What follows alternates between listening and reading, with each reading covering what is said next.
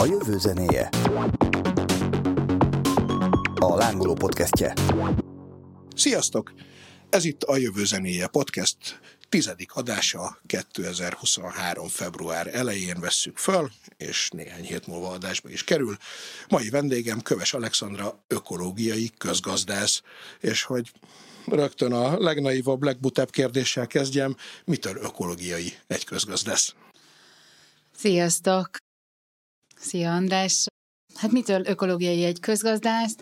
Attól, hogy valójában um, ellentmond minden más közgazdásznak. Ó, az jó. A punk, a punk dolgokat szeretjük mindannyian. Tehát egyszerűen azt mondja, hogy a főáramú közgazdaságtan az, um, az nem veszi figyelembe a, az ökológiai határokat, nem veszi figyelembe egyébként a társadalmi határokat sem, és ha ezt megtenné, akkor teljesen másképpen szerveznénk a gazdaságunkat, és teljesen másképpen szerveznénk a társadalmainkat. Úgyhogy egy ilyen alternatív megközelítéssel próbálkozik, és így aztán teljesen más irányból közelíti meg a közgazdaságtan, mint a, mint a főáram. Hát ez roppant izgalmas lesz ezen végigmenni, de egy picit történészkedjünk már, ezt mindig szoktuk szeretni, mert hogy mert hogy a közgazdaságtan is egy olyan dolog, amiről azt gondolja az ember, hogy egyrészt biztos már az egyiptomiaknál is kellett, hogy valaki ehhez értsen, nem tudom, időszámításunk előtt 5000-ben, de aztán azért az, ami ma uralkodik, arról meg azt gondolnám, hogy 100-150 éve indulhatott el az mm-hmm. a trend, de lehet, hogy tök rosszul gondolom. Nem, annál régebbi, és egyébként az ókorba, tehát azért a, nagyon jó lenne, ha mai közgazdászok például Arisztotelészt olvasnának mert hogy Arisztotelész még, még pont úgy fogta meg a gazdasági működés lényegét, amihez például nagyon jó lenne ma visszanyúlni. Tehát ő még megkülönböztette például azt a gazdaságot, ami a javakat termeli meg, ami az emberi szükségletekre irányul, meg azt a gazdaságot, ahol a pénz úgy pénzt csinál, és akkor akkor valakik abból így jól járnak, a többiek meg nem. Tehát, hogy ez már ugye a, az ókori Görögországban is, is kérdés volt. Um, egyébként az egyik volt az oikonómia, tehát az, amelyik a, a, tényleg a, a háztartások ellátásával uh-huh. foglalkozik, a másikat meg krematisztikának hívta, ez pedig az a, a pénzügyekkel való uh-huh. foglalatosság. Tehát úgy már Arisztotelész is foglalkozott ezekkel a gondolatokkal, meg, meg azért jó néhány görög uh, filozófus, az a közgazdaságtan, amit most közgazdaságtannak gondolunk, és amire én úgy hivatkoztam, hogy a, a főáram, a uh-huh. mostani főáram, az teljesen egyértelműen a felvilágosodás időszakához vezethető vissza, és a felvilágosodás időszaka volt az, amikor elindultak azok a gondolatok, amik ugye arról szóltak, hogy ha valaki a saját hasznát elkezdi követni, uh-huh. akkor az valójában az egész társadalomnak jó lesz, uh-huh. mert um, például egy pék az nem fog rossz kenyeret sütni, mert ő tönkre megy, mert az emberek nem fogják megvenni a rossz kenyeret, egy másik pék ki fog nyitni, ahhoz fognak menni, és akkor ő tönkre megy. Hogyha jó kenyeret süt a pék, uh-huh. az jó neki, és jó az egész társadalomnak. De hát ez tök logikusan is hangzik. Logikusan hangzik, csak aztán amikor ezt a típusú haszonelvűséget így fölemeljük egy globális szintre, uh-huh. mint ami most van, na onnantól kezdve már azért ennek a típusú ilyen utilitarista szemléletnek, tehát uh-huh. haszonelvű szemléletnek már ugye nincsen értelme, mert amivel viszont nem foglalkozik ez a szemlélet, pont azért, mert hogyha mindenki jól csinálja, akkor mindenkinek jó lesz, az az elosztás kérdése. Uh-huh. Most nem tudom, hogy menjek-e végig a történelmi vonalon, vagy inkább... Amennyire a... jónak látod. Az az izgalmas, hogy Ugye ugyanúgy a felvilágosodáshoz köthető igazából az a gondolat is, hogy hát racionális gondolkodók vagyunk, és ugye nekünk az a dolgunk, hogy megismerjük a körülöttünk lévő világot, és az a gondolat is ehhez az időszakhoz köthető, ami azt mondja, hogy valójában minden úgy működik, mint a gépek. Az ember is úgy működik, mint a gép. A környezetünk is úgy működik, mint a gép. Minden úgy működik, mint a gép. És amikor ugye elkezdünk a környezetről úgy gondolkodni, mintha ez egy gép lenne, akkor azért lehet látni, hogy ugye kezdünk eltávolodni attól a környezettől, ami úgy egyébként meg hát azért a, a, az életfeltételeinket biztosítja. Úgy van. Hát abban az időben ugye az erőforrások szűkössége az másképpen nézett ki valószínűleg, tehát bizonyos dolgokat végtelennek gondoltunk, vagy gondoltak, bizonyos dolgokhoz meg egyáltalán nem is fért még hozzá az emberiség. És nagyon jól beletrafáltál abba, ahol a gondolatmenetem ketté ágazott, mert hogy azt mondtuk, hogy hát a haszonelvűség nem gondolkozik igazából elosztásban, és pont ez az, ami még, ugye még mindig igaz a neoklasszikus közgazdaságtanra, hogy, hogy nem gondolkozik korlátokba. Tehát azt gondolja, hogy a lehetőségeink végtelenek. Uh-huh. Viszont a jelenlegi helyzetünkben teljesen egyértelmű, hogy a lehetőségeink nem végtelenek, mert az ökológiai környezetünknek kőkemény korlátai vannak. Erőforrás korlátok, a biodiverzitásnak a, a csökkenésének a korlátai. Tehát egyszerűen a Föld eltartó képességén belül kellene megoldani az emberiség jól létét, Na és innentől kezdve, amikor azt mondjuk, hogy a gazdaságnak valójában ez lenne a feladata, hogy az eltartó képességen belül minél több embernek jól létet biztosítson, innentől kezdve visszaértünk oda, hogy ez egy elosztási kérdés. Uh-huh. Mégpedig egy kőkemény elosztási kérdés. Tehát innentől kezdve már sem a haszonelvűség nem jó, azt a mechanisztikus világképet is kezdi meghaladni például a fizika meg a biológia. Uh-huh amire épít a közgazdaságtan, és a közgazdaságtan még a közelében nincs annak, hogy megértse, hogy miben kellene ezt meghaladni, és ugye ez a feladat, hogy elosztásban gondolkozzunk korlátozott erőforrások között, ugye ez megkülönbözteti az ökológiai közgazdászt a rendes közgazdásztól. Értem. Ha egy picit még történészkedünk, akkor mondhatjuk azt, hogy Marx környékén volt az első punk közgazdász, aki elkezdett mást gondolni? Mert hogyha jól sejtem, akkor ő azért ezzel eléggé szembe ment ezzel a... Igen, ő nagyon szembe ment, és egyébként egy sor kritika, amit Marx megfogalmazott, azok a kritikák, azok a mai napig élnek. Uh-huh. Tehát azok ma, a mai napig validak, azt nem tudta a kapitalizmus meghaladni, vagy nem tudta kiküszöbölni azokat a dolgokat, amiket Marx kritizált. Tehát ilyen értelemben persze, de hát beszélhetünk, nem tudom, Polányi Károlyról is, aki, uh-huh. aki egy olyan gondolkodó, aki rámutatott ezekre a típusú problémáira. Ő mikor tette ezt?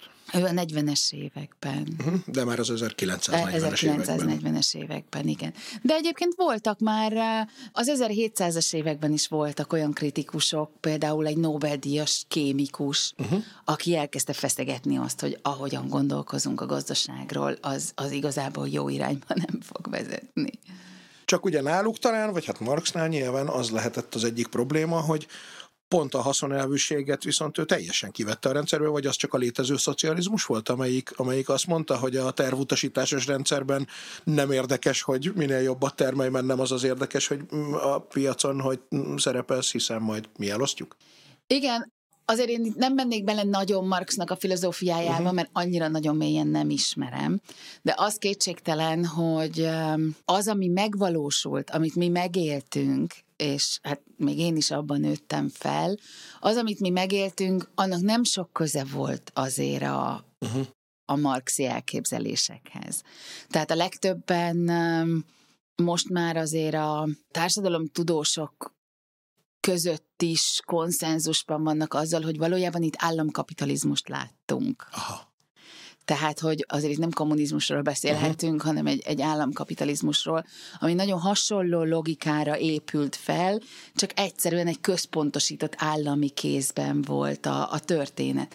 És pontosan ezért ugye környezetileg sem volt fenntarthatóbb, mint a kapitalizmus, annyi, hogy mondjuk azért nyilván a, a fogyasztói társadalom, de ugye a fogyasztói társadalom igazán megindulása azért az a 80-as évekre tehető uh-huh. a kapitalizmusba is, tehát akkor szállt el teljesen a ló.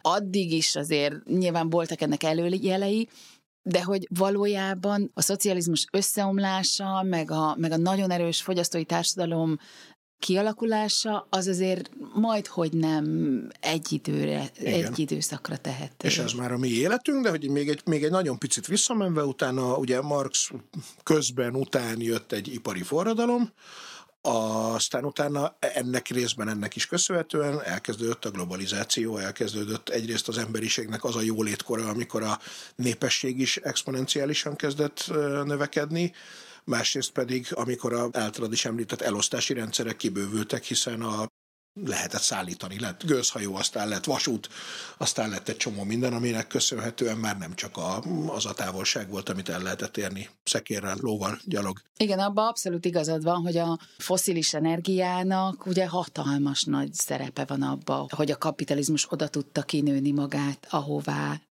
kinőtte, és az is kétségtelen, hogy egy ideig az is igaz volt, hogy ezzel bizonyos jóléti szintek növekedni tudtak, uh-huh. de ezzel óvatosan, mert közben ugye az egyik kezével adott, a másikkal meg elvett, tehát hogy egy csomó olyan probléma, ami a mindennapi jól létünket befolyásolja, az ugye párhuzamosan jött azzal, hogy egyébként meg egy sor olyan dolog jött létre, ami a, a, a mindennapi kényelmünket szolgálja. Így van, csak hát ezek folyamatosan generálják az új problémákat, de hogy ez elkezdődött akkor, és aztán utána, utána, ahogy mondod, akkor ezek szerint valahol már a mi életünkben, a, tényleg ez a 80-as, 90-es években jött el, akkor tényleg az a kánaán, amikor a rettenetes túlfogyasztás, tehát amikor már a, a létfeltételeink biztosítása az gyakorlatilag legalábbis az első és második világban adottnak tekinthető, és onnan jön az, hogy vagy az ökológiai közgazdászoknak az alapító gondolkodói, vagy azok, uh-huh. akiket most mi innen a történelemből visszatekintve alapítóknak gondolunk, ők azért már 60-as években elkezdték uh-huh. feszegetni ezt a dolgot, tehát hogy már akkor lehetett látni, hogy az a típusú termelés, amire az emberiség ráállt, az egyszerűen kizsákmányolja, ugye Marx már megmondta, hogy kizsákmányolja az embereket, ezek a gondolkodók meg azt mondták, hogy hát nem csak az embereket zsákmányolja ki, hanem kizsákmányolja a környezeti tőkét, és hogy innentől kezdve elég komoly problémákba fogunk belefutni. Tehát a 70-es években született meg egyébként, ugye tavaly volt 50 éve, hogy megszületett a növekedés határai című jelentés a Római Klubtól. Bocsánat, azt gyorsan csak tisztázzuk, hogy a Római Klub ugye az az európai gazdasági övezetnek a vagy az nem az nem, a római nem, szerződés? Nem, az a római szerződés, igen. Ha, akkor... Római klub az egy ilyen tudósokból összeállt ah. a társadalomnak így a lelkiismeretét felébreszteni kívánó ilyen szervezet még mindig. És ez a jelentés többféle modellt nyújtott arra, hogy merre megy az emberiség, ugye a népesedés, az élelmiszer, a termelési logika, tehát nézték, hogy merre mennek a dolgok, és hát a szenáriókba azt mutatták ki, hogy egyik se igazán jó, vagy hogy hát radikálisan bele kellene nyúlni a folyamatokba ahhoz, hogy ne fussunk bele egészen komoly környezeti problémákba. És hát úgy a 70-es évek körül, tehát, tehát ugye ez 72-ben született, de a 70-es évek környéken már nagyon-nagyon sok olyan gondolkodó volt, aki azt kezdte elmondani, hogy ácsi, ácsi, ha nem figyelünk oda a környezetünkre, problémák lesznek. És ugye hát nyilván már eljutottunk oda, hogy nagyjából konszenzus van a tudósok között azzal kapcsolatban, hogy az alapvető létfenntartó rendszereinket kezdtük olyan mértékben erodálni, hogy körülbelül tíz évünk van arra, hogy ez ne egy ilyen exponenciális görbére lépjen át. Már az exponenciális görbén vagyunk, uh-huh. csak ugye annak még, még, az még az alján. pontja még nem igen, jött el. Körülbelül egy tíz év múlva lehet, hogy eljutunk erre a pontra, ahol már ugye nagyon nehéz, nehéz visszafordítani a folyamatokat. Ez pusztán a klímaváltozásra vonatkozik, vagy más dolgokra is? Ez a klímaváltozásra is vonatkozik, de a, a biodiverzitás csökkenés az, az legalább ekkora probléma. Oh. Ezért is gond az, amit a kapitalizmus kíván megoldásként, vagy a főáramú közgazdaságtan kíván megoldásként, mert ugye ő azt mondja, hogy hát majd a technológia megoldja majd az ökomodernizációs elméletek, uh-huh. amik azt mondják, hogy hát a, a technológia az, az majd ezt, ezt meg fogja oldani, egyszerűen azért, mert hogy, hogy egyre hatékonyabban fogunk tudni ugyanolyan dolgokat létrehozni, előállítani, fogyasztani, stb. stb. Tehát, hogy, hogy lesz egy ilyen ökohatékonyság, uh-huh. és ez az ökohatékonyság leválasztja majd a növekedésünket, a gazdasági növekedésünket a környezetterhelésről. Csak az a baj, Na, ez tök jó, mert hogy ebbe én is szeretnék bízni. Ugye? Ebben Tökre szeret... szeretnék bízni, hogy majd mindenki... megoldja Ebben mindenki szeretne bízni, azon egyszerű oknál fogva, hogy ez annak az ígéretét hordozza, hogy nekünk nem kell változni uh-huh. ahhoz, Igen. hogy megoldódjon ez a probléma. Csak hogy nagyon úgy tűnik, hogy rendszer szintű változások nélkül ez a probléma nem fogja mhm. önmagát uh-huh. megoldani, mert hogy ez az egyetlen stratégiánk, ami per pillanat van erre a megoldásra, ugye a technológiai fejlődés, uh-huh. az a következő pontok miatt nem működik. Az egyik az az, hogy ez, amiről beszéltem, ez a szétválasztás, tehát amikor a környezetterhelést szétválasztom a, gazdasági növekedéstől, ez egyszerűen nem működik. És azért nem működik, mert eh, amikor valamin spórolunk, akkor annak annyira örülünk, hogy abból még többet akarunk. Hát, és akkor erre ugye a benzinástop... Ugye? Meg Tehát, a... hogy így megspóroljuk, vagy hát gondoljunk abba bele, hogyha mit tudom én, megspóroljuk otthon a gázszámlán, uh-huh. nem tudom, nem fűtjük fel a lakást csak 18 fokra, megspóroljuk a gázszámlán, azt utána azt a pénzt valahol máshol elköltjük. Ugyanez a logika igaz a gazdasági működésre, Aha. tehát a nagy makroműködésre is, és így aztán ez a típus típusú szétválasztás, amit ugye abszolút szétválasztásnak hívunk, mert a relatív szétválasztás, ami ugye az egyegységnyi erőforrás arra valamire, amire használjuk, uh-huh. az létrejön a technológia által. Igen. Csak azt aztán valami másra, ugye a növekedési logika uh-huh. alapján felhasználjuk. Ezt hívják visszapattanó hatásnak. Igen, erről egyébként már ebben a podcastben is többször volt szó itt ebben az évadban, pont környezetterhelés, környezetvédelem, klímaváltozás ügyben. A másik probléma, azt meg úgy hívják, hogy probléma áthelyezés, és ez a probléma áthelyezés az arról szól, hogy ugye állatira örülünk az elektromos autóinknak. Uh-huh. Ú, de jó, végre nem püfögnek ki mindenféle füstöt, meg mindenféle szemcsét, meg akármi. Csak az akkumulátorra, hogy Csak ezt most... hogy mi van az akkumulátorral, mi van egyáltalán a gyártással, mi van a, az újrahasznosítással, mi van, mi van azzal, ahogy ugye azt az elektromosságot előállítjuk, uh-huh. és ugye ez a probléma áthelyezés. Tehát megoldottuk azt, hogy nem püfök ki valamit, és létrehoztunk egy másik problémát valahol máshol. És az, amikor például csak a klímaváltozással foglalkozunk, és csak a széndiokszid kibocsátással foglalkozunk, az nagyon-nagyon gyakran jár együtt azzal a típusú problémával, hogy közben meg a biodiverzitásnál még nagyobb problémákat generálunk. Mert mondjuk egy teljes mezőt bennapelemezünk, az tök Pontosan. jó, csak mi lesz az ott élő növényekkel, állatokkal. Pontosan, tehát, hogy az a rossz híre van az ökológiai közgazdászoknak, hogy ez sajnos rendszer szintű változás nélkül nem megy. És ez a rendszer szintű változás, ez bizony a szent tehén levágása, a gazdasági növekedés. Tehát muszáj megtalálni azokat a módokat, ahogy ezt a kényszerű növekedést kivesszük a rendszerből. Tehát nem azt mondja, én a, a nem növekedési irányzatot képviselem, ez az úgynevezett degrowth, uh-huh. amely nem azt mondja, hogy kényszerűen csökkenjünk, mert a kényszerű csökkenés az egyébként pont ugyanolyan eszetlen, mint a kényszerű növekedés, uh-huh. amin most vagyunk, hanem azt mondja, hogy a növekedést, mint központi elemet azt vegyük ki a rendszerből, uh-huh. mert ugye ha már korlátokban gondolkozunk, már pedig kénytelenek vagyunk korlátokban gondolkozni, mert amikor azt mondjuk, hogy másfél fokon belül kell tartani a felmelegedést, az egy korlát. Az egy olyan korlát, amin, amin nem lehet, ja, most egy kicsit följebb uh-huh. megyek. Tehát, hogy amint ilyen korlátok vannak, innentől kezdve nem tudok tovább növekedni, ha meg nem tudok tovább növekedni, és az egész társadalmamat ráépítettem erre az egészre, akkor összeomlik. Uh-huh. Összeomlik a társadalmam, tehát vagy a társadalmam omlik össze, vagy az ökológiai környezet. Értem, és meg lehet ezt oldani növekedés nélkül, vagy lehet esetleg olyat is csinálni, hogy a növekedést is áthelyezed, mint a problémát, hiszen azért van a Földnek egy csomó olyan régiója, ahol még, ha nem is a közgazdaságtani értelemben, de az életfeltételek szempontjából azért bőven lehet. Egy nyugati embernél el lehet mondani, hogy olyan kényelemben él, mint soha, és tulajdonképpen innen a, a jelenlegi feltételek között nem nagyon van hova előrelépni, vagy nincs miért pontosabban, mert így is tök jó, ahogy van, de hát azért mondjuk Afrikától kezdve egy csomó olyan hely van a, a Földön, ahol meg még bőven lehetne tennivaló. Lehet az egy modell, hogy valahogy ott még történjenek dolgok?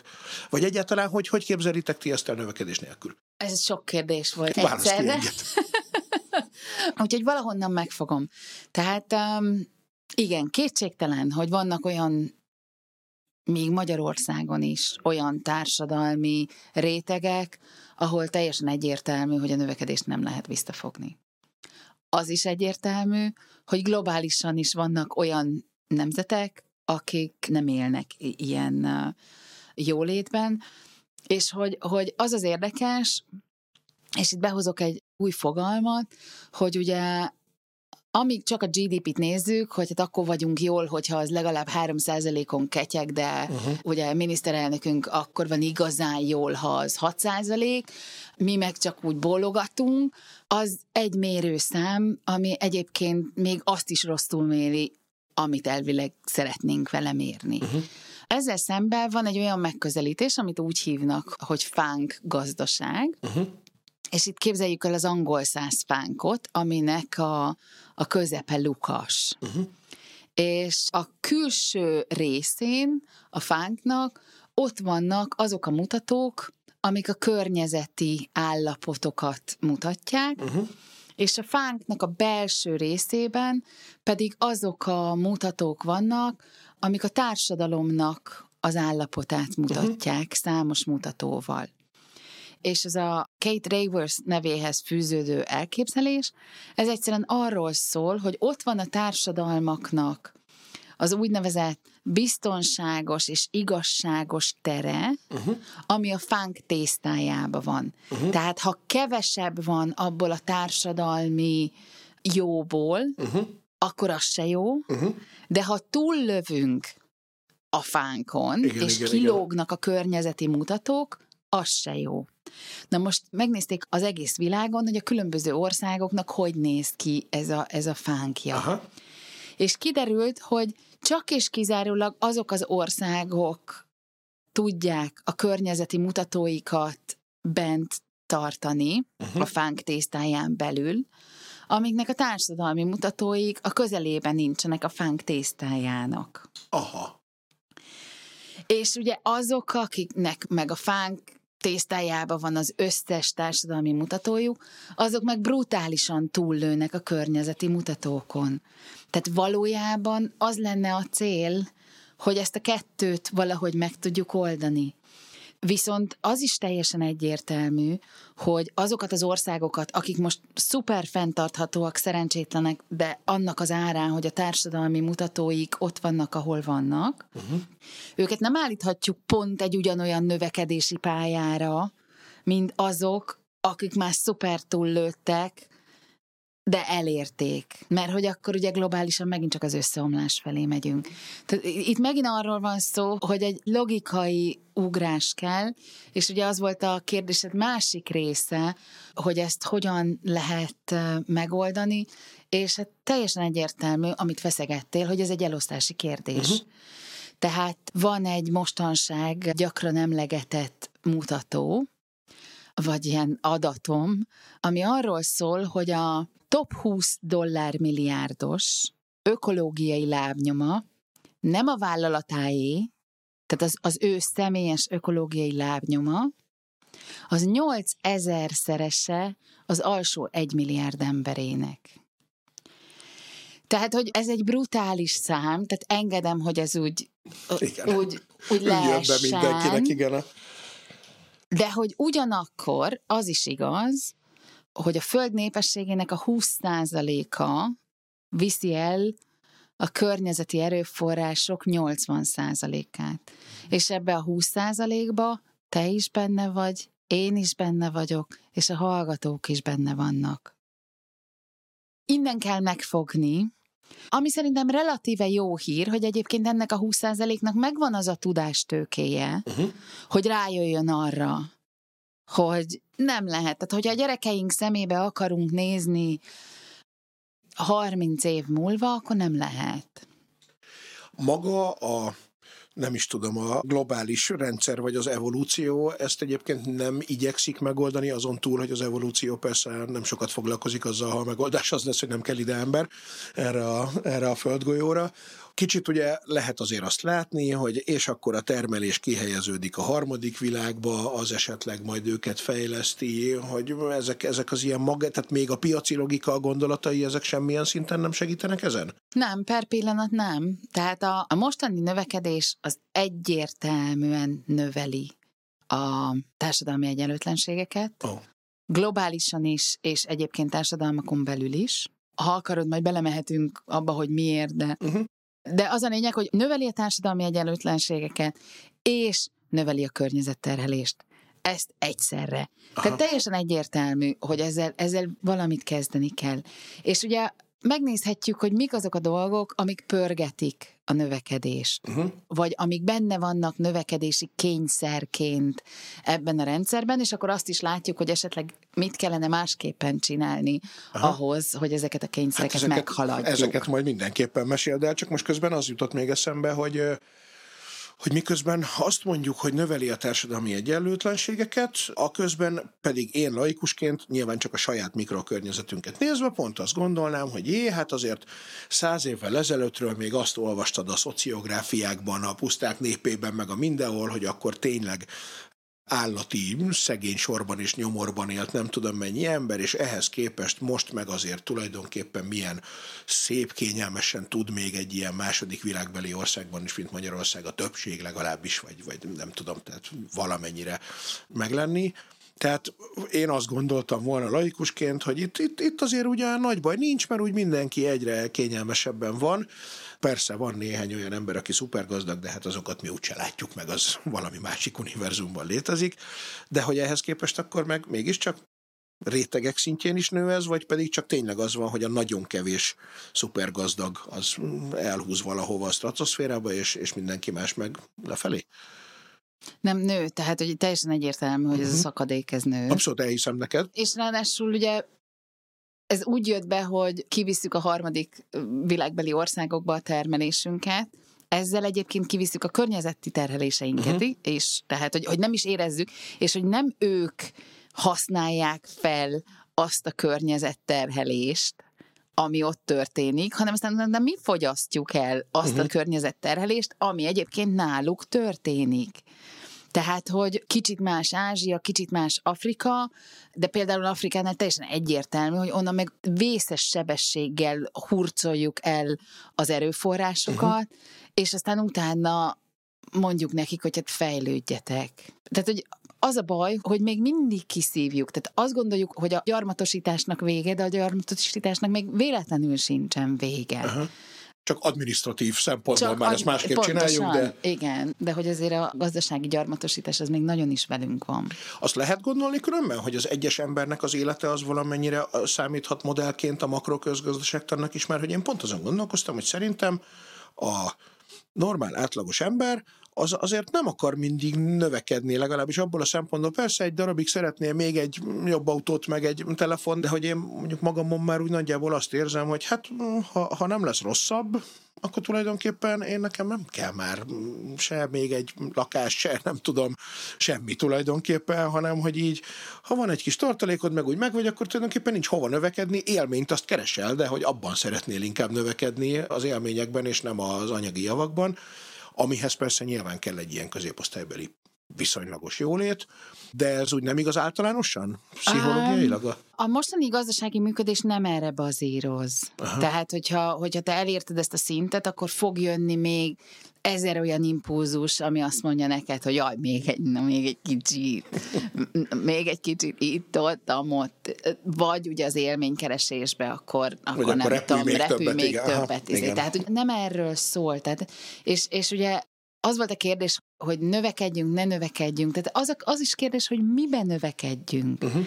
Tehát, hogy ugye nyilván itt a mennyiségi növekedésről van szó. Tehát mennyiségileg ne növekedjünk, mert nem tudunk hova növekedni mennyiségileg. Igen, de minőségileg, minőségileg nyilván lehet növekedni. Tök jó, hát akkor Tehát, itt a jó hogy.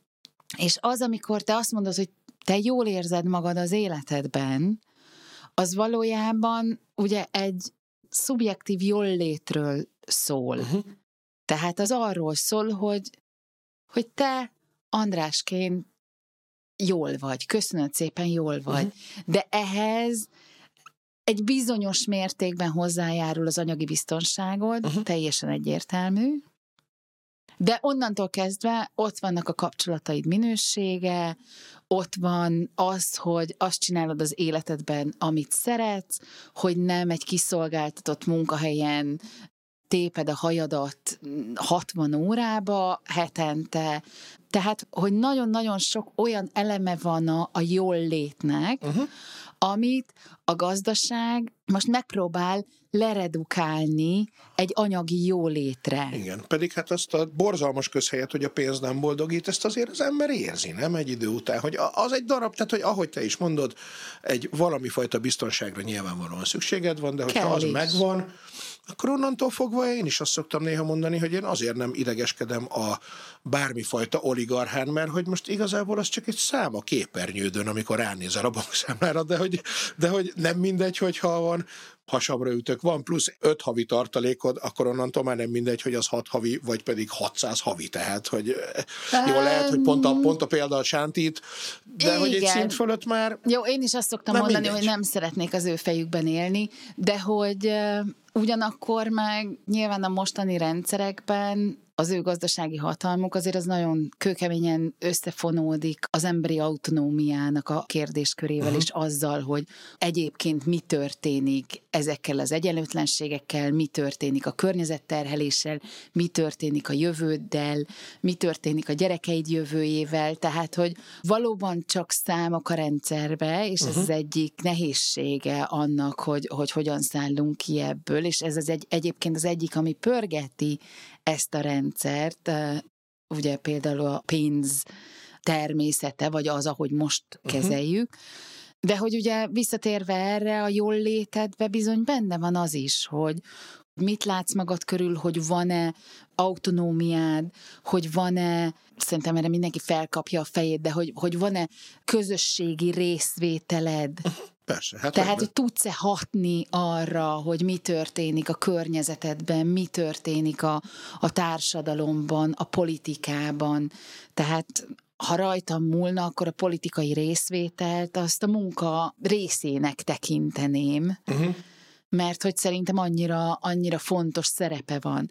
Ráadásul ugye az az átmenet, amiről én beszélek, amikor, amikor egyik társadalmi berendezkedésből uh-huh. egy másikba kellene átjutni, az ugye semmi máson keresztül nem megvalósítható, mint társadalmi párbeszédeken keresztül. Uh-huh. Ezeket a társadalmi párbeszédeket le kell folytatni, ezeket a társadalmi párbeszédeket csak akkor lehet lefolytatni, hogyha olyan emberek vannak, akik hajlandóak ezekbe belefolyni, és ezek kőkemény politikai kérdések, uh-huh. amikről beszélünk. Tehát innentől kezdve, ugye minél több embernek kellene tudnia ezt. Tehát amikor legyintünk az oligarchákra, akkor én is azt mondom, hogy nekik igazából csak nulláik vannak a kompjúterbe, csak azok, amit ezek a nullák uh-huh. most jelentenek, az az, amit ugye újra kellene fogalmazni. És a jó hír az az, hogy ezeket újra lehet fogalmazni, mert hogy Igen. ezek egyszerűen társadalmi konstrukciók. Ezek a mi fejünkben élnek. Igen. Ha mi holnap azt mondjuk, hogy az nem ér semmit, akkor az nem ér semmit. És egyébként pont eh, itt jut eszembe az a kérdés, hogy a Hát azok a rettentő gyors változások, amik, amiket most látunk, ugye a mesterséges intelligencia, az alternatív pénzeszközök, a bitcointól, nem tudom, hogy ezek egyébként mennyire írhatják át szerinted akár a belátható jövőnket is közgazdasági szempontból, meg hát társadalmi szempontból is biztos, és ennek azért lesznek itt mindjárt majd olyan részkérdései, amikre külön is kérjünk ki. A rövid válasz az, hogy nagyon, És jó, de lehet az, jó irányba? hogy, az, hogy milyen irányba, ahhoz pontosan az kell, hogy ezekről a dolgokról beszélgessünk. Uh-huh. Mert a technológia az csak egy eszköz. Igen. Az, hogy ezt a technológiát mire fejlesztjük, az pedig egy vízió. És pontosan ezek a társadalmi víziók azok, amik egy az egybe hiányoznak jelenleg. Uh-huh. Tehát nincs alternatív narratívája az emberiségnek. Ugye ez az, amit Harari is mond, hogy kinőttünk egy narratívát, uh-huh. és nincsen új. Tehát nekünk ahhoz, hogy a technológia ne azt a disztópikus jövőt támogassa, amit azért úgy sokan el tudunk képzelni, uh-huh. ahhoz az kell, hogy legyen egy alternatív narratívánk, amikre tudjuk használni. A technológia valójában a saját tudatosságunknak a tükre. Uh-huh. Tehát ha mi el tudjuk azt képzelni, hogy a bitcoin mögött lévő blokkláncokat jó dologra használjuk, akkor azt lehet jó dologra használni. Uh-huh. Meg lehet bitcoin bányászni vele, iszonyú nagy környezeti terheléssel, totálisan értelmetlenül. Tehát, hogy ugyan a mögött, a technológia mögött ott van a hihetetlen pozitív potenciál, és ott van a teljes értelmetlen ökörség, az, ami még inkább nyomorba dönt. Értem Ugye többször említetted már, hogy ezek társadalmi kérdések és társadalmi változtatásokat igényelnek, vagy változásokat igényelnek, tehát nem pusztán egy sima közgazdasági narratíva, amit ti valahogy lefociztok egymás között, aztán onnantól majd a általunk ismeretlen módon működő gazdasági miniszterek ezt majd, majd valahogy bevezetik. Én nekem van egy ilyen nagyon naív vízióm, és erről még a mi első évadunkban egyébként beszéltünk is a politika jövője kapcsán eh, Filippov Gáborral, hogyha jól emlékszem, hogy eh, egy kicsit lehet, hogy naív optimizmus, de hogy nekem valahogy úgy tűnik, hogy a borzasztó egy globalizáció és pluszban a mesterséges intelligencia meg technológiai változások, azok így elkezdték lögdösni arra felé a világot, hogy a kisközösségek jelentősége egyre inkább fel fog értékelődni, mert hogy az igazán nagy kérdésekben, és ezt mondjuk azért láttuk a járványban, meg valamennyire látjuk most ebben a szörnyű háborús helyzetben is, ott már nem nagyon tud az emberiség száz felé szaladni, mert hogy így körülbelül az van, hogy van egy konszenzus, és nagyjából ugye a járványban is, ahogy ez nálunk is többször elhangzott, mondjuk Türkmenisztánt és Észak-Koreát leszámítva az egész világ úgy kb. egy irányba ment, most még a háborúnál is legalább az van, hogy nagy tömbök vannak, és mondjuk egyelőre az kevésé látszik valószínűleg, hogy mondjuk Közép-Európában megint egymásnak esne a sok kis nemzet, reméljük, hogy ez, ez így is marad. És hogy tulajdonképpen az országos politikusoknak, meg a nemzetállamoknak, meg a stb. a jelentősége az úgy valahogy úgy erodálódik, hogy egyre kevésbé érdekes, hogy ők mit szeretnének, mert a nagy dolgokat azt nagyon leegyszerűsítve majd a mesterséges intelligencia megmondja, hogy merre menj, a kicsi dolgoknál, és ebbe ugye a mindenféle fake news dolog is sokszor belejátszik, hogy már el se hiszed azt, amit ott mondanak, viszont abban a közösségben, ahol még nagyjából ismersz mindenkit, ott meg egyre inkább tudsz tevékeny lenni. Ez egy teljes naivitás, hogy valami ilyen helyen is lehet megoldást keresni? Nem, szerintem teljesen jó irányba kapizsgálsz, csak azt is látni kell, hogy akkor, hogyha az igaz lesz, hogy például a technológia nagyon-nagyon kevés embernek a kezébe összpontosul, uh-huh. akkor azok a közösségek, amikről te beszélsz, iszonyúan kiszolgáltatottak lesznek. Uh-huh. Tehát eleve ugye az autonómiájukat, az élhetőségüket, a közösségüket befolyásolni fogja ez. De akkor itt áttérek a, a kedvenc nünükémhez. Jó. A kedvenc nünükém az pedig az, hogy igazából ugye a felvilágosodás korabeli mechanisztikus világképet, ahogy a fizikában meghaladta a kvantumfizika, uh-huh.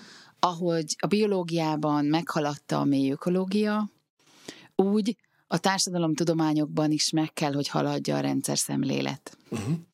És ez azt jelenti, hogy ugye a világunkat el tudjuk képzelni iszonyú, bonyolult hálózatok, egymással összefüggő, összefonódó hálózatoknak a, a mezőjeként. Na most, amint hálózatként tekintünk erre a dologra, mert nagyon-nagyon más megoldási javaslatok jutnak az eszünkbe. De hát mi más lenne? Hát az nem. És ugye erre mindenki azt mondja, hogy de hát a komplexitást az emberi agy nem tudja befogadni. És valóban lehet, hogy a komplexitást nem tudja az emberi agy befogadni, de akkor minek kaptuk a mesterséges intelligenciát eszközként a kezünkbe, ha nem arra, hogy a mesterséges intelligencia fel tudja dolgozni azt a komplexitást, amit aztán utána nekünk embereknek igazából már csak le kell fordítani uh-huh. emberi döntések, autonóm döntések nyelvére. És a hálózatokban való gondolkodás, uh-huh. és itt csatolok vissza ahhoz, amit elkezdtél feszegetni, ugye, ha belegondolsz egy hálózatba, akkor egy hálózat akkor egészséges, hogyha az alrendszerei, azok nagyon sokféleképpen működnek. Uh-huh. Nagyon sokszínűek, sokfajta megoldás van bennük, mert akkor, hogyha az egyik rész az kiesik a dologból valami oknál fogva, akkor az összes többi át tudja venni annak hát, a funkcióját. Így, így működik mondjuk az agyad, persze, hogyha hát ha valami sérül Így benne. működik az internet, nem? Vagy így, így működik. Ezért Tehát nem tűnik el onnan soha semmi, mert... De nézd meg a gazdaságot. A gazdaság per pillanat nem úgy működik. Na, nem befordul, tudom. befordul a Suezi csatornán egy hajó, keresztbe fordul, és megáll az élet. Tényleg. Nem tudom, egyetlen egy csipgyárunk van az egész Aha. világon, és baromira meg vagyunk lepődve, amikor hirtelen kiderül, hogy ez hülyeség. Aha. Tényleg? Hát egy hatalmas globális hálózatba, ahol mindenhol csippekre van szükség, ott nem veszük észre, hogy az ellenálló képességnek az abszolút feltétele az, hogy több ilyen rendszer Aha. legyen. De és amikor jön egy sok, akkor, mert hogy ugye most azért azt láttuk, jött jönnek most a sokkok úgy rendesen az elmúlt Igen. években, és azért Árpi, aki most pont nincs itt, de hogy ő azért szokta mindig mondani, de különben Csányi Vilmos is hasonlót mond, hogy azért az emberiség ilyenkor azért nagyjából tud jó választ adni, mert hogy a tudás már például a ti fejetekben ehhez megvan, csak addig nem akarjuk alkalmazni, amíg nem jön a sok. Lehetséges, hogy most például erre, amit mondasz, hogy egy, egy csipgyár volt, hogy most akkor lesz sok? Sok nem lesz, mert hogy, a, mert, hogy, mert hogy per pillanat ugye a gazdasági logikába a sok, az még mindig nem fér bele, mert írdatlanul drága egy ilyen csipgyárat felépíteni, meg, meg hát nem biztos, hogy annak a csipgyárnak feltétlenül tehát szeretné, hogy belőle több legyen, meg stb. Mindegy, ez egy másik podcastnak a témája lenne, és biztos nem engem kéne meghívni erre, de hogy az biztos, hogy ez a felismerés, ha valamikor, most végre megérkezhet hozzánk. Uh-huh. Tehát, hogy, hogy nézzük meg az energiát. Hát a környezetvédők nem azért magyarázzák iszonyú régóta, hogy diverzifikálni kell az energiaellátási rendszert, mert ez így nem normális, uh-huh. amellett, hogy írdatlanul környezetszennyező. Most végre megértjük, hogy egy hálózatot nem lehet úgy működtetni, hogy egyetlen egy dolognak van kitéve, és ugye itt csatolok vissza ahhoz, amit mondtál, hogy a technológia nem lehet egy kézbe. Ha uh-huh. a technológia egy globális kézbe van, akkor maga az a kis közösség, az ki lesz szolgáltatva. Tehát onnantól kezdve már nincsenek autonóm döntések. Uh-huh. Tehát igazából ott vannak a kezünkben azok a technológiai megoldások, amik igazából ezt a típusú relokalizációt, amiről te is beszélsz, létre tudnák hozni uh-huh. és támogatni tudnák, és ezt tudná a rendszereinket ellenállóbbá is tenni, egyébként környezetileg is fenntarthatóbbá tenni, uh-huh. és itt lokalizációról beszélek, tehát nem uh-huh. arról beszélek, hogy ezek nincsenek kapcsolatba egymással, uh-huh. mert ugye a hatalmas hálózatnak is ugye minden részek valahol kapcsolódik uh-huh. másokhoz, hanem azért amit lehet, azt, azt leginkább belül próbálod, vagy az a rendszernél próbálod megoldani. Tehát ezt a rendszer szemléletet tud tudná uh-huh. valójában ez a technológia nekünk megadni, vagy uh-huh. alánk adni, de ehhez az kellene, hogy a társadalom tudományba is megértsük ennek a paradigmaváltásnak a jelentőségét. De hát közben meg az is van, nem? Hogyha ez a fajta rendszer szemlélet nincs, akkor nem is tudja a Föld eltartani ezt a mennyiségű embert, sőt, ami még majd várható mellé. Tehát, hogy tulajdonképpen ez a, ez a fajta elosztás, hogy mindenhova jusson mindenből, arra azért van szükség, mert máskülönben éjjel hal mindenki. Tehát nincs annyi erőforrásunk, hogy Hát én is ezt mondom. De hogy Tehát, erre valamennyire hogy... magától is kénytelen most rájönni a világ, nem? Nézd, ha engem kérdezel, aki egyébként ilyen örök optimista, akkor én azt gondolom, hogy 20-30 év múlva abszolút ilyen, ilyen tipping point, tehát hogy ilyen, ilyen át, átbukó pillanatnak fogjuk látni a koronavírust. Tehát ahol a rendszer egy bizonyos egyensúlyi állapotból átbukott egy, egy másikba. Uh-huh. Az jó hír. Ugye? Hogy, hát, hát nem hogy tudjuk. Persze, ezt nem tudjuk, nem, igen, nem, nem fog tudjuk, átbuk. hogy ez az egyensúlyi állapot, az mit uh-huh. fog Mhm. hozni, de hogy egyértelmű, hogy azért ezek a típusú megértések, ezek most már ott vannak a világba. Uh-huh. Azt is látjuk, hogy mit kellene tenni, de még kell, tehát azért, azért még, még a tudatosságban kellene fejlődnünk egy kicsit ahhoz, hogy például a technológiáinkat ebbe az irányba Igen. vigyük el, és ne abba az irányba, amilyen irányba most menne. Értem, viszont akkor nekem is van két nőnükém, ami kicsit ehhez kapcsolódik, és az egyik, gyorsan a másikat is mondom, hogy el ne felejtsem, majd az az alapjövedelem, de előtte még nem ezt szeretném mondani, hanem azt, hogy itt is többször elhangzott, hogy például amikor a vízről beszélünk, és arról, hogy abból ugye egyre kevesebb van, vagy egyre nehezebben tudjuk, tudunk hozzájutni, de közben az is van, hogy hát megvan a technológia arra, hogy a sós tengervízből, óceánvízből hogy lehetne friss édesvizet csinálni, csak mindig mondják, hogy jó, de az nagyon drága. És én ilyenkor visszakérdezek, de hogy hát azt nem mi döntjük el az emberek, hogy mitől drága valami, vagy mitől nem. Mitől drága? Hogy lehet az, hogy arra nem mondja azt mondjuk legalább az a közel-keleti térség, ahol ez már tényleg napi szintű probléma, hogy de figyeljetek, akkor most innentől azt mondjuk, hogy ez nem drága, mert ami erőforrásunk van, azt szépen odarakjuk, hogy Megsúgom akkor tessék. neked, hogy ők már mondták, Na, ők már mondták, tehát, hogy, hogy a, közel-keleti térségben ez, ez már azért nagyjából mindennapi valóság. Tehát a Katari VB körül azért ezekről lehetett olvasni. Aha. hogy mi történik ezzel. De ez a, ez a mi drága, ez egy, nagyon, ez egy nagyon érdekes kérdés, mert hogy ebből látszik, hogy nagyon rosszul vannak úgymond beárazva bizonyos dolgok. Tehát nagyon egyszerű. Addig, amíg a közgazdaságtan az egy ilyen, hogy mondjam, erőforrásként tekint a környezetre, ahova aztán utána a végtermékeket le lehet rakni hulladékként, addig ezeknek nincsen értékük, vagy hát a, az erőforrásnak az az értéke van, amit aztán a gazdaságban képvisel. Uh-huh. De már ugye a főáramon belül, már a környezetgazdaságtan is azt mondja, hogy jó, hát azért mégiscsak be kéne árazni azokat a környezetterheléseket, amik ott közbe történnek. Uh-huh. Ugye ezek most nincsenek beárazva. Tehát csak azért lehet 500 forintért kínai tornacipőt kapni, mert annak a környezeti terhelése nincsen beárazva. Ha a környezeti terhelése be lenne árazva, uh-huh. akkor rögtön olcsóbb lenne az itthoni manufaktúrában Aha. elkészített cipő. De az, hogy nincs beárazva, az azt jelenti, hogy nincs elég mondjuk adóteher rakva a szállításra, vagy nincs az beárazva, hogy ahol azt előállítják, ott az eredeti állapot visszaállítása, mondjuk a föld megtisztítása, azt számoljátok bele, hogy azt nektek Egyik egyszer sincs. meg kell csinálni. Egyik sincs. De hát ez a, igazából a mi döntésünk lehetne. Pontosan.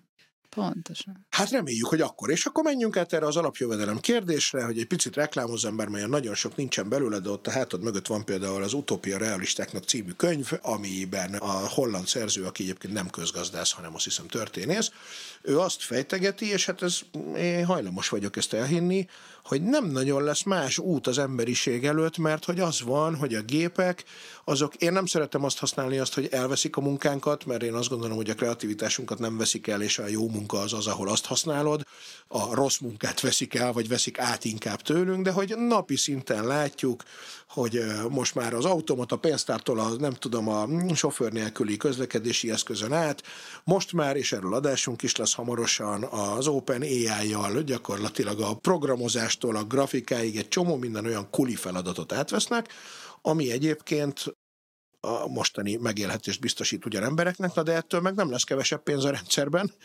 egyrészt. Másrészt meg nagyon sokszor most is azt látjuk, bizonyos kulturális területeken már tulajdonképpen van is alapjövedelem, csak még pályázatnak hívják, tehát, hogy, és olyan, amilyen persze pláne itt, de, hogy, de hogyha mondjuk a francia rendszert vesszük alapul, ahol ugye van ez, hogy az előadó művészeknél, hogyha egy évben x számú előadást produkál, akkor a következő évben ő kap annyi apanást a államtól, hogy meg tudjon élni, akkor azért azt látjuk, hogy ennek már vannak példái, és hogy nem nagyon van más út, de ezt lehet, hogy egy közgazdász meg azt mondja, hogy de ez hülyeség, ez sose lesz így. Hát egy ökológiai közgazdász nem fogja ezt mondani, vagy legalábbis relatíve kevesen vannak, akik, akik nem, nem támogatják az alapjövedelmet. Mi viszont egy másik logika alapján támogatjuk. Uh-huh. Tehát nem a technológiai optimizmusunk az, ami ebbe az irányba hajt, bár nyilván ez a kettő találkozik, hanem a mi szemszögünkből a logika a következő. Az egyik kényszer, növekedési kényszer per pillanat, az az úgynevezett termelékenységi csapda. A termelékenységi csapda pedig azt jelenti, hogy ugye egyre gyorsabban tudunk valamit, egyre rövidebb idő alatt, egyre kevesebb energiabefektetéssel vagy emberi ö, munkával tudunk előállítani valamit, uh-huh. egyre termelékenyebb a, az emberiség. Igen ám, de ugye a társadalmainkban, hát főleg itt Magyarországon, ugye hát a, a szívemhez állati közel álló munkatársadalma elképzelés, hogy ugye hozzá kötöttünk mindent a munkához. És ráadásul a 40 órás munkahéthez kötöttük uh-huh. hozzá, ami fölött még aztán a, a többiek csinálhatják az összes többi munkájukat, ami van. Na most az, hogy ezt a típusú ilyen protestáns munkaetikát rátoljuk a társadalmainkra, és azt mondjuk, hogy hát ha az emberek nincsenek elfoglalva, akkor az, az borzasztó dolog, az oda vezet, hogy ez egy növekedési kényszert hoz létre. Aha. Tehát egyre, egyre többet kell termelni ahhoz, hogy az embereknek egyre, Igen. tehát megad ugyanazt a 40 órás munkahetet, uh-huh. tehát itt van egy csapda, itt van egy növekedés, és Maynard Keynes, aki egyébként nem ökológiai közgazdász, tehát kőkemény főáramú közgazdász, uh-huh. ő a 30-as mhm. években azt mondta, hogy hát az unokáinak már, már max 15 órát kell dolgozniuk, és az emberiségnek meg általában más elfoglaltságot kell keresni, mint a munka. Abszolút. Tehát és abszolút ez, ez be is jött, de ugye ahelyett, hogy ezt a munkaidő csökkentést meglépte volna az emberiség, ahelyett ugye az, akinél a tőke volt, az rájött, hogy hoppá, de hát is sokkal többet tud keresni azzal, hogyha tovább hajtja, tovább pörgeti uh-huh. ezt a mhm. dolgot, akár teljesen felesleges termeléssel, vagy azzal, hogy létrejöttek ezek az úgynevezett bullshit jobok, uh-huh. ugye a David Graeber féle bullshit job, tehát, hogy nem munkaidő csökkentésre váltottuk át ezt a termelékenységet, hanem az, hogy a tőke tulajdonosoknak ugye még többet adunk. Tehát az ökológiai közgazdászok ugye azt mondják, hogy ezt a termelékenységi csapdát meg kell szüntetni. És ennek a megszüntetése többféleképpen lehetséges. Az egyik az, hogy egyszerűen kevesebbet dolgozunk, tehát el kell felejteni a 40 órás munkahetet, és át kell állni a négy napos munkahétre, hát vagy még akár, a, ugye? akár kevesebbre, vagy elfelejtjük ezt az aki nem dolgozik, ne is egyék sztorit, uh-huh. mert egyre jobb lenne, hogyha, hogyha tényleg lennének olyanok, akik hát vagy nem dolgoznak, most itt a nem dolgozás az nem feltétlenül arról szól, hogy vakarom a fülemet, mert hogy az is lehet, hogy, hogy mindenféle más értelmes dolgot csinálok persze, az életemben. Persze. Tehát, hogy mindenképpen ki kellene lépni ebből a típusú ilyen munka, munkaparadigmából, és ennek egyrészt magának a vitának a lefolytatásához, a, az alapjövedelem, amit én nem szeretek egyébként alapjövedelemként apostrofálni, mert szerintem, ha pénzt adunk, akkor az ugyanabba a mechanizmusba ugyanolyan Aha. rosszul fog kijönni. Tehát én alapjuttatásról Aha. jobb, szívesebben beszélek, vagy, vagy alapszolgáltatásról, vagy tehát, hogy, hogy ennek még, még vannak részei. És még egy másik oldalról ezt a kérdést hadd világítsam uh-huh. meg ha elkezdünk úgy gondolkozni a gazdaságról, hogy valójában itt arról van szó, hogy minél nagyobb jóllétet teremteni mindenkinek az föld eltartó képességén belül. Uh-huh. Ez a feladata a gazdaságnak. Ha ezt így fogalmazzuk meg, akkor arra is rájövünk, hogy ezt a jól létet akkor tudod leginkább megteremteni, hogyha sokkal inkább hozzáférésben gondolkodsz, és nem tulajdonban. Uh-huh. Tehát, hogy a jól létedhez hozzáférjél, de nem Igen. feltétlenül tulajdonol dolgokon keresztül, mert ugye annak a korlátok uh-huh. lehetőséget szabnak. És ugye itt jön be az az elképzelés, ami arról szól, hogy sokkal inkább a közösségi luxus felé kellene elmozdulnunk, uh-huh. míg egyéni szinten, tehát van egy ilyen kielégítési szint, igen, igen, ami, igen. ami a, a, mindennapos dolgaithoz szükséges, de maga a jól létnek ez a luxus élménye, ez a közösségi tulajdonokon keresztül történik meg. És ugye itt jön be az alapszolgáltatásnak a kérdésköre, uh-huh. hogy egy csomót ebből a jólétből át lehetne pakolni közösségi szolgáltatásokká, közösségi mhm. luxussá, uh-huh. és ugye itt meg már akkor mindenki hozzáfér. De hát, hogy ez valamilyen szinten történik, próbálok nagyon optimista lenni, vagy, vagy igen, az lenni, mert hogy egyrészt, ahogy mondod, a Covid megint csak a fordulópont, ez tök jó, hogy én ezt ugyan nem gondoltam rá így, ahogy mondod, de hát nem is az én dolgom, hanem a tiéd, de hogy az pont a 2023-ra vonatkozó jóslatos adásunkban uh, hangzott el Árpitól, hogy szerinte a, ez az év, ez nagyon-nagyon nagyban fog például a négy napos munkahétről szólni. Tök büszkék vagyunk, mert nálunk itt a könyvkiadóban már az van, de hogy egyébként itt mondjuk egy ilyen teljesen egyszerű logika vezetett arra, hogy nyáron egyébként mi a fenének gyere be pénteken, úgyis mindenki nyara, úgyse történik semmi, teljesen jól el lehet végezni mindent otthon is, de hogy a home office miatt ugye azért ez most, tehát hogy míg 2019-ben ez tényleg egy ilyen kilátástalan küzdelemnek tűnt, eddig 2023-ban most már feltehetően még mindig csak egy bizonyos rétegben, de azért ez egy egészen komoly Jan, előjövő kérdés.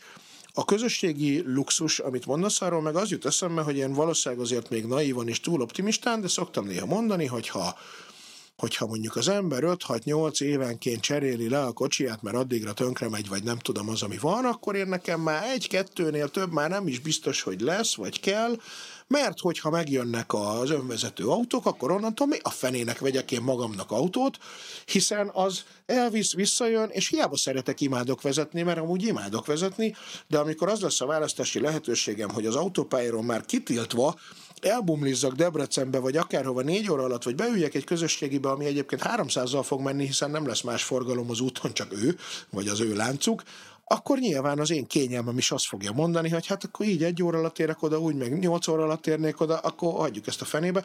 És azért a 20-as generációban én azt már látom, hogy a 20-as városi generáció egyre kevésbé gondolkodik abban, hogy neki autó kell, hiszen ők már beleszoktak a mollimóba, meg a nem tudom milyen más szolgáltatókba. Tehát, hogy azért lehetünk optimisták annyiban, hogy ez történik maximum nem elég gyorsan? Abszolút, tehát hogy, hogy ezeknek itt vannak a csírái, tehát a megosztáson alapuló gazdaságnak itt a csírája, a közösségi, vagy a körforgásos gazdaságnak ugye itt vannak a csírái. A szolgáltatói gazdaságnak itt vannak a csírái. Uh-huh. Csak még mindig rossz kezekben vannak. Aha. Tehát mollimót mondtál, meg érted? Tehát, hogy még mindig nem közösségi a közösségi. Uh-huh. Tehát, hogy ez egy fontos különbségtétel Igen, ezekben a dolgokban. Ez igaz. De aztán majd, ha egy kis településen, ugye erre is szoktam mindig gondolni, hogy amit elkünk a Szentendrei szigeten, ahol nyilván piaci alapon egy csomó mindent értelmetlen csinálni, például mondjuk közösségi autóflottát működtetni, vagy ilyesmit, de hogy majd egy idő után bár mindegy, a politikát hagyjuk, de hogy ha az önkormányzatok erősek lennének, és lenne ott pénz, akkor ugye az van, hogy hát mire költsünk, vegyünk öt saját önvezető autót, és azzal itt az egész szigeten el lehet majd közlekedni. Mondjuk ezt nem látom olyan közelinek, tegyük hozzá. Én szerintem azért ez egy politikai döntés. Tehát nem akartam uh-huh. belemenni a politikába, de ez mind politikai döntés. Értem. Amiről, amiről beszélgettünk. Igen. És még valamit be akartam hozni a, az alapjuttatás kapcsán. Én is be akarok majd egy másikat, az már nem az alapjuttatásról szól. Lehet, hogy behozom addig, aztán majd eszedbe jut, hogy mit akartál Jó. behozni, mert hogy még egy olyan Hát ez már mindegy, szóval egy olyan, akár ilyen utolsó kérdések egyike is lehet ebben, hogy vajon viszont az, hogy eszedbe jutott? Akkor mondd, és majd utána mondom én. Eszembe jutott. Tehát, hogy az jutott eszembe, hogy azért azt se felejtsük el, hogy ez az átalakulás, amiről mi itt most beszélgetünk, ez az átalakulás nagyon-nagyon sok embert fog érinteni. És nagyon nehéz megmondani, hogy kiket, hogyan. Uh-huh. Az alapjuttatásnak az is funkciója lenne, hogy ezt az átmenetet egy biztonsági hálóval ellássa. Uh-huh. És hogy ezt szerintem ez, ez egy iszonyú fontos része ennek a dolognak. Tehát én azt is el tudom képzelni, hogy az alapjuttatást 15 év múlva ki lehet vezetni, uh-huh. amikor már egy másik élethelyzetben vagyunk, uh-huh. de most, hogyha bármilyen ilyen átmenetet akarunk levezényelni a gazdaságba vagy a társadalomba, akkor az alapjuttatás az egyetlen olyan koncepció, ami arra van ott, hogy ehhez valamiféle biztonsági hálót adjon. Értem. Na most még egy kérdés eszembe jutott, mi, mielőtt az utolsónak szántat felteszem, vagy az utolsó előttinek szántat, az pedig az, hogy a, a, mondjuk a skandináv országok, amik a legboldogabbnak, ugye Dániát szokták kihozni, hogy ők azért valamennyire abba az irányba mennek, amire azt gondoljátok ti társadalomtudósok, hogy kb. az lesz az irány, vagy nem? Hát nagyon sok mindenbe abba az irányba mennek, igen, csak az a baj, hogy ha mindenki elérné Dánia fogyasztási szintjét, akkor ötször főznénk meg a földet addig. Tehát, hogy ezt így nem lehet kivárni, hogy majd mindenki eljut arra a Dán Igen. szintre. Az biztos, hogy a skandinávoktól lehet tanulni, a skandinávoktól egyébként leginkább politikai döntéshozatalban lehetne tanulni. Uh-huh. Tehát azt gondolom, tehát, hogy afelé kellene úgy kapizsgálni. Uh-huh. De azért azt is lássuk be, hogy, hogy még azért ők is a, kapitalizmus mesdjéin uh-huh. vannak, tehát még tehát, azért azt, akkor azt, azt még azért nem hagyták el. Erre példánk azért most még nincs, tehát nem tudjuk azt mondani, hogy... Nincs. Skócia meg egyébként Új-Zélandnak a most lemondott miniszterelnöke, Aha. ő már jó irányba kapizsgált, tehát ő azért erre akarta vinni a dolgot, csak hát ugye látszik, ő meg azt mondta, hogy hát azért mégiscsak inkább magamat mentem meg, mint a földet. Igen, mert hogy ő vele mi lett azon kívül, hogy már nem miniszterelnök, azt tudom, Á, hogy nem az, Lemondott, de... mert azt mondta, hogy hát kisgyerekem van, élni akarok, nincs én nekem erre szükségem. De jó felség Istenem. Igen, hát neki már a járvány alatt is volt egy-két jó megnyilatkozása.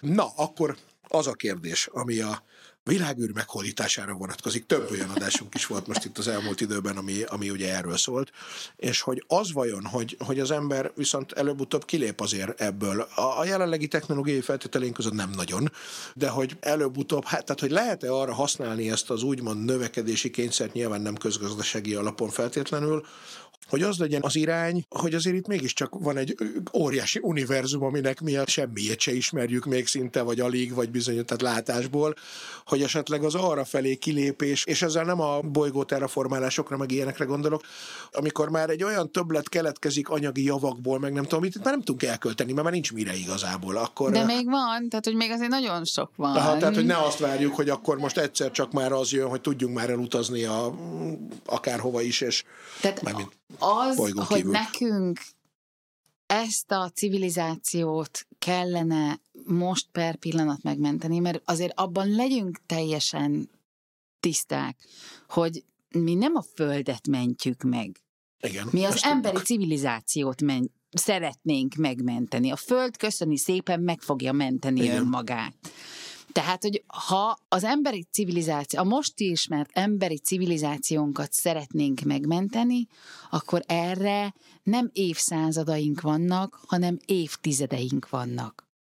Ezek alatt az évtizedek alatt pedig nem fogunk kilépni erről a bolygóról 8 milliárdan.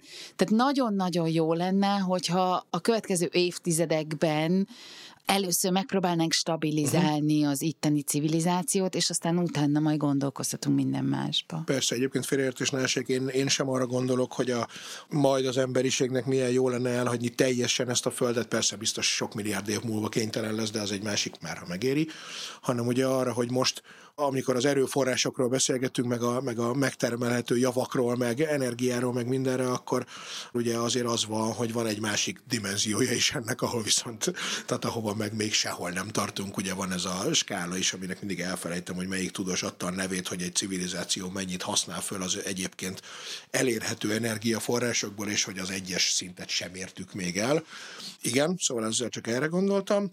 Amit meg még így talán már zárszónak mondhatunk, hogy annyiból mégiscsak, tehát hogy annyiból is lehetünk talán egy kicsit optimisták, hogy azért bármennyire is nem a fősodorban gondolkoz, de hát te is azért egy komoly egyetemen vagy oktató, ugye? Tehát, hogy azért annyira ti már nem a szám kivetett az aranyos punk kategóriában dolgoztak, hiszen te csak Corvinuson oktatsz. Igen, ez kétségtelen, de az is kétségtelen, hogy még nagyon kevés olyan hallgató megy ki az egyetemről, aki ezekkel a gondolatokkal találkozott. Viszont ugye olyan gyorsan változik minden, hogy ha abba belegondolunk, hogy csak a mi életünkben micsoda változások történtek, sőt, hát tényleg akár csak az elmúlt három-négy-öt évben, akkor, akkor talán van esély arra, nem, hogy az a néhány évtized, amiről beszélsz, ez nyilván akkor, ha hogyha úgy csináljuk, ahogy kell. Hát egyébként a lengyel kollégám mondta azt, és ez nagyon érdekes, mert ez nekem se jutott eszembe.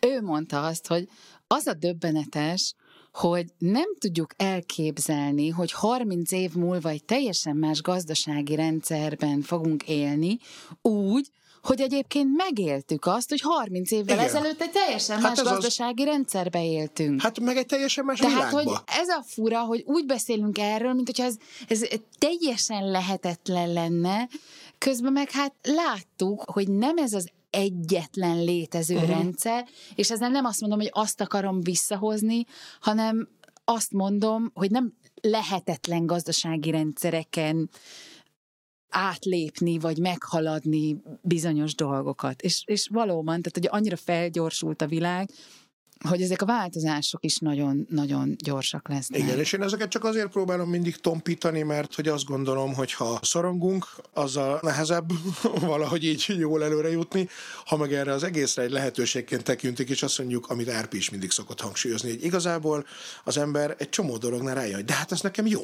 És hogy nem az, tehát hogy nem úgy éli meg azt, hogy mondjuk közösségi szolgáltatásokat az autós példára visszatérve, nem úgy élem meg azt, hogy én nekem már nincsen saját autóm, hogyha bár már úgy lenne, hogy ez nekem rossz, mert jaj, nincs saját autóm, hanem mennyivel kényelmesebb ez így az egész világ nekem. Tehát, hogy próbáljuk meg így tekinteni rá, nem? Én azt gondolom egyébként, hogy a legnagyobb szükségünk az a pozitív jövőképekre van. Tehát hihetetlen szükségünk van pozitív jövőképekre, és ezért érdemes ezekről beszélni. És azt, hogyha valaki arra legyint, hogy ah, hát ez utópia, utópiákról kell beszélni ahhoz, hogy megértsük azt, hogy mit lehet ma megtenni, vagy nem megtenni annak érdekébe, hogy esélyt adjunk annak, hogy valamilyen másik irányba menjünk el. Tehát én is ugye a kutatásomban is egyébként pont, hogy pozitív jövőképekkel dolgozom, mert erre van szükség, mert amikor tőlem megkérdezed azt, hogy de hát hogy néz ki a dígrósz, akkor azt mondom neked, hogy nem tudom, mert még nem láttam. De hogy ez nem azt jelenti, hogy nincs értelme róla gondolkodni. Persze, persze. Hát ez a legjobb dolog, és hála Istennek azt hiszem, hogy ennek a podcastnek a hallgatói ezt mind tudják. És ők pont nem azok az emberek, akik legyintenek, hogy á, ilyen sose lesz. Nagyon szépen köszönöm ezt a beszélgetést, innen folytassuk, mert hogy ebben lesz még ebben Én a is témában. köszönöm, és azért annyit el szeretnék elmondani, uh-huh. hogy akit érdekel ez a téma, Igen. nekem ugye van két saját podcastom. Reklámozd. Az egyik a, a, a zöld egyenlőség, ami már azt hiszem ilyen 130 adásnál tart, oh. tehát mindenki találhat magának csipegetni valót olyan témákból, amiket azért itt ma érintettünk, mert ma meglepően sok mindent érintettünk. A másik, hát az, az angolul van, ott viszont a világ legjobb ökológiai közgazdászaival tudok beszélgetni, wow. az mondjuk még csak 30 epizódnál jár. Az se kevés. De um, azt meg úgy hívják, hogy Economics for Rebels. Keressetek rá, de be is fogjuk tenni ezeket a linkeket a leírásba egyébként, úgyhogy ott látni fogjátok. Köszönöm szépen Nagyon a meghívást. Köszönöm. Ez volt a jövő zenéje.